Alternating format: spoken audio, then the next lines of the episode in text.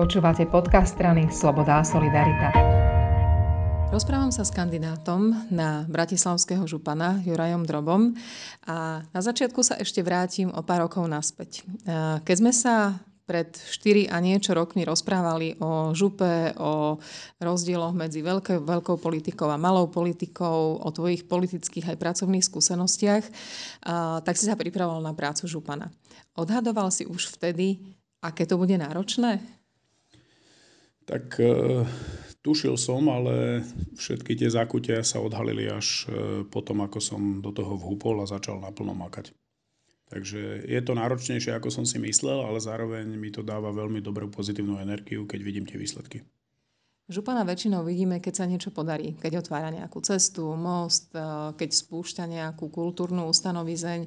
Teba sme ale vydali za tých posledných 4 až 4 roka najmä v krízových momentoch a to mi tak povedalo, že župani a samozpráva toho robí možno oveľa viac, než si bežní ľudia myslia. Je to tak? Bohužiaľ áno, musím povedať, že bohužiaľ. O mnoho radšej by som e, robil tie pozitívne veci, ale jednoducho udrla pandémia a tá otočila úplne na ruby všetko, čo sme robili doteraz. Takže najprv prišlo zatváranie škôl v čase, keď e, sa kdokoľvek kompetentný vrátane vlády bál urobiť akékoľvek odvážne rozhodnutie, tak e, my sme si na Bratislavskej župe povedali, že musíme zavrieť školy. Nech sa deje, čo sa deje. My pôjdeme príkladom. Buchli sme do stola, urobili sme to a v podstate sme spustili celé domino, lebo potom už zrazu aj ostatní nabrali odvahu zázračne. Takže to bol taký prvý krok, no a potom to išlo cez testovanie, ktoré radšej opomeniem, lebo nebol som jeho zastancom, napriek tomu sme ho realizovali a až po očkovanie, kde dnes som veľmi hrdý na to, že viac ako 75% nášho kraja je zaočkovaných a dovolím si povedať, že je to vo veľkej miere aj vďaka tomu, aké podmienky pre očkovanie sme urobili na našom národnom futbalovom štadióne. Ty si známy tým, že sa nevyhýbaš ani nepríjemným situáciám a nepríjemným témam. A tak ako sa hovorí, že keď je dobre, tak sa ukazuje a keď je zle, tak buď ticho a nekomentuj. Ty si celkom opačný prípad. Prečo ideš touto cestou? Tak dostal som dôveru ľudí vo voľbách a súčasťou mojej práce je aj riešiť problémy a aj robiť nepopulárne rozhodnutia.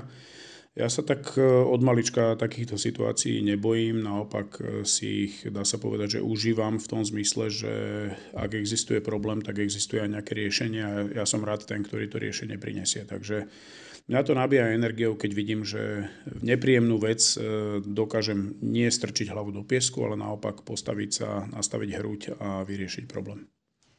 Ďalšia vec, ktorá je zaujímavá na tvojom pôsobení je tým, sú ľudia. Ty málo kedy na tlačovkách stojíš sám. Väčšinou sú za tebou vedúci odborov, hlavný lekár veľmi často, ľudia, ktorí tebe pomáhajú riešiť problémy. Prečo to je tak?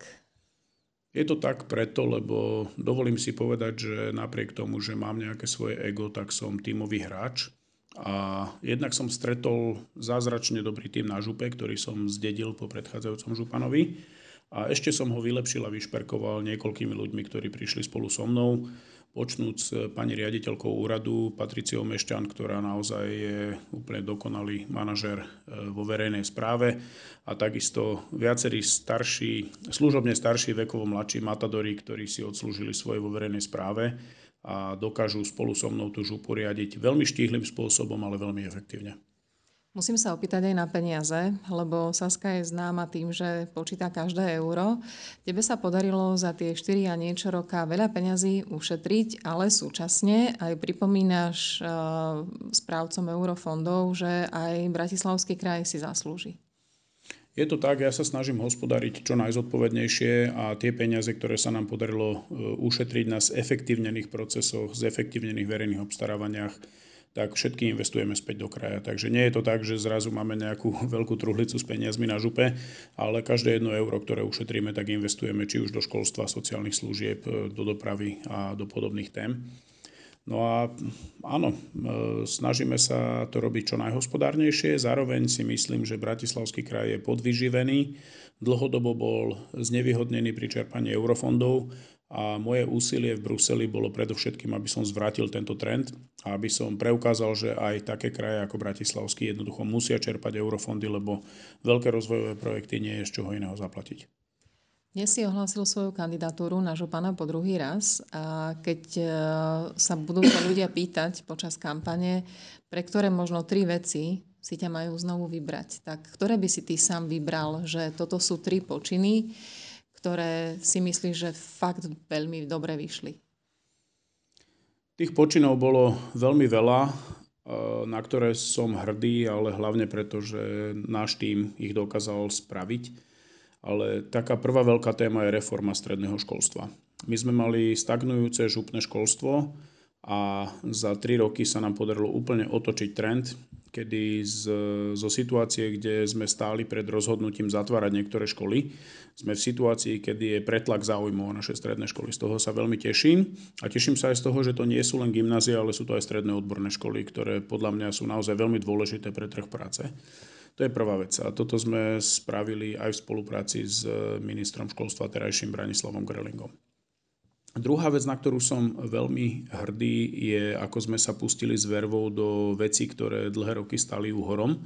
A to sú hlavne rôzne rekonštrukcie e, budov a objektov, ktoré župa vlastní.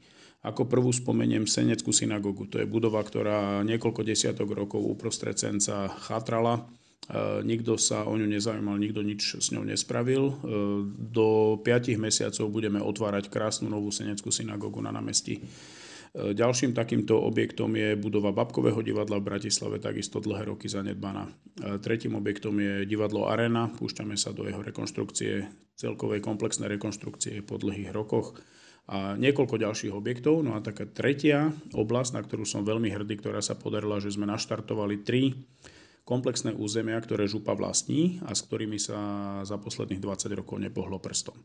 Prvé je areál e, Strednej elektrotechnickej školy v Zahorskej Bystrici. E, ten bude nasmerovaný na školu a na seniorov. Druhým je areál na Patronke. To je také územie, kde sa nachádzajú niekoľko športovísk, domov sociálnych služieb, e, autoservis, zanedbané budovy, výrobné haly, je to bývalá fabrika na výrobu munície, No a my z tohto územia ideme urobiť jeden krásny kultúrny stánok pre Bratislavu, e, niekoľko športovísk, zveladenú, e, zveladené teda domov sociálnych služieb a školu pre autistov a takisto e, spomienkový memoriál a pamätník Bratislavského holokaustu. To bude také čiastočne pietné a veľmi kultúrne miesto.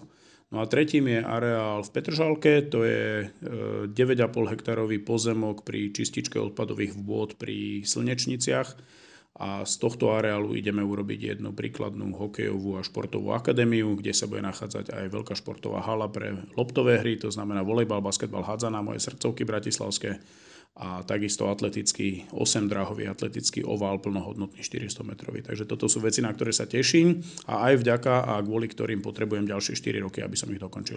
No to si ma predbehol, lebo to som sa presne chcela spýtať, že uh, aké sú tvoje plány na ďalšie 4 roky a okrem tejto výstavby, na čo dúfa, že sa župa zameria, keď už teda bude snáď po pandémii? Tak župa má v kompetencii niekoľko kľúčových oblastí, od dopravy cez kultúru, sociálne veci, školstvo, šport. E, a tieto oblasti a životné prostredie samozrejme nesmieme zabúdať. E, v každej z týchto oblastí existuje niekoľko vecí, ktoré stoja pred nami ako výzvy, s ktorými sa ideme popasovať a ja sa na to veľmi teším. Takže môžeme ich potom postupne rozmeniť na drobné v ďalších podcastoch, ale myslím si, že zatiaľ stačí a jednoducho je toho veľa pred nami. Ďakujem, ideme teda do boja. Pekný deň prajem. Ďakujem, krásny deň.